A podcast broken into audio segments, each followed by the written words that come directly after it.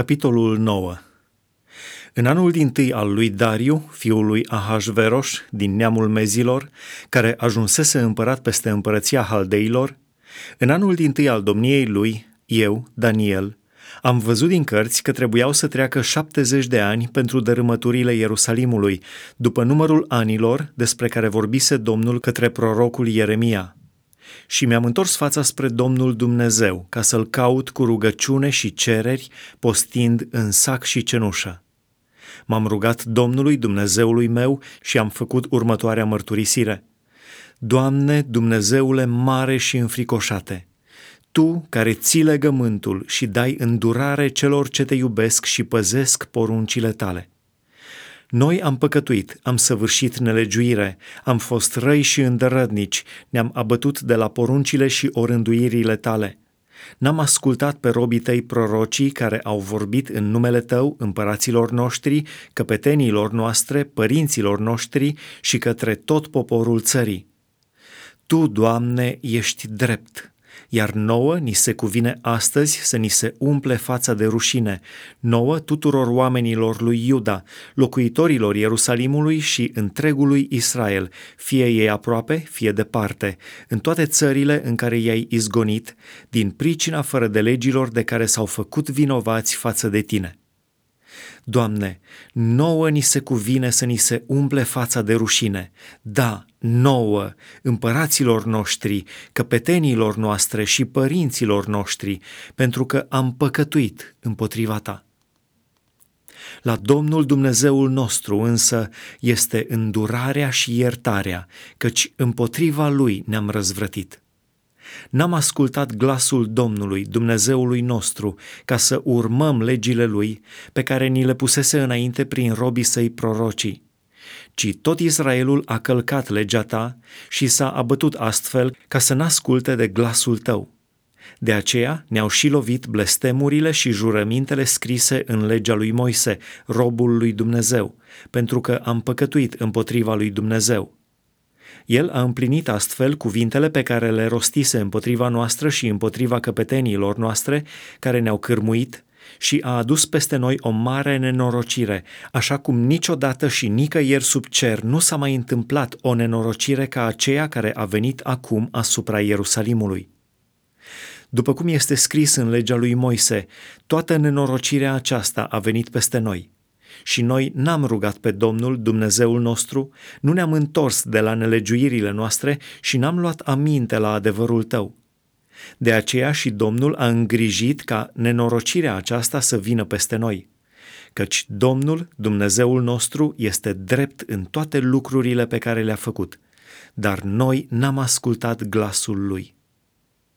Și acum, Doamne, Dumnezeul nostru, tu care ai scos pe poporul tău din țara Egiptului prin mâna ta cea puternică și ți-ai făcut un nume, așa cum este și astăzi. Noi am păcătuit, am săvârșit nelegiuire. Dar, Doamne, după toată îndurarea ta, abate mânia și urgia ta de la cetatea ta, Ierusalimul, de la muntele tău cel sfânt, căci din pricina păcatelor noastre și din pricina nelegiuirilor părinților noștri este Ierusalimul și poporul tău de ocara tuturor celor ce ne înconjoară. Ascultă dar acum, Dumnezeul nostru, rugăciunea și cererile robului tău și pentru dragostea Domnului, fă să strălucească fața ta peste sfântul tău locaș pustit Pleacă urechea, Dumnezeule, și ascultă. Deschide ochii și privește la dărâmăturile noastre și la cetatea peste care este chemat numele Tău. Căci nu pentru neprihănirea noastră îți aducem noi cererile noastre, ci pentru îndurările Tale cele mari. Ascultă, Doamne! Iartă, Doamne!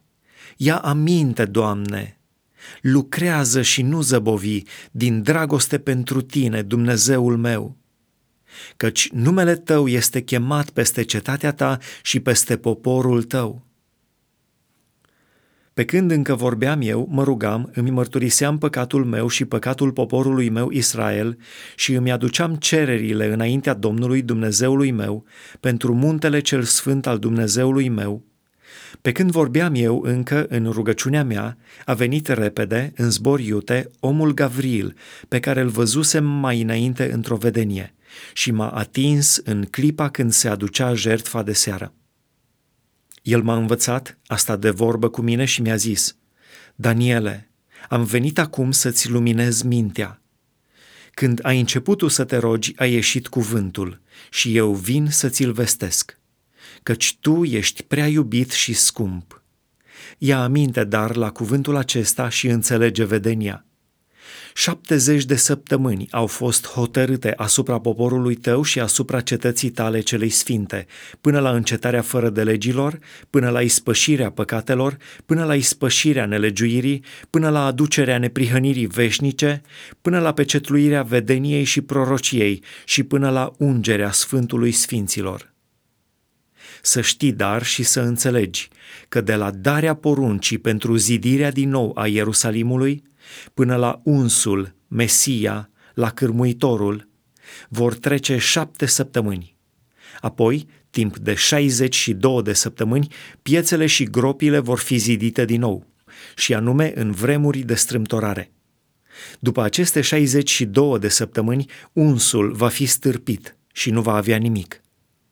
Poporul unui domn care va veni va nimici cetatea și sfântul locaș și sfârșitul lui va fi ca printr-un potop.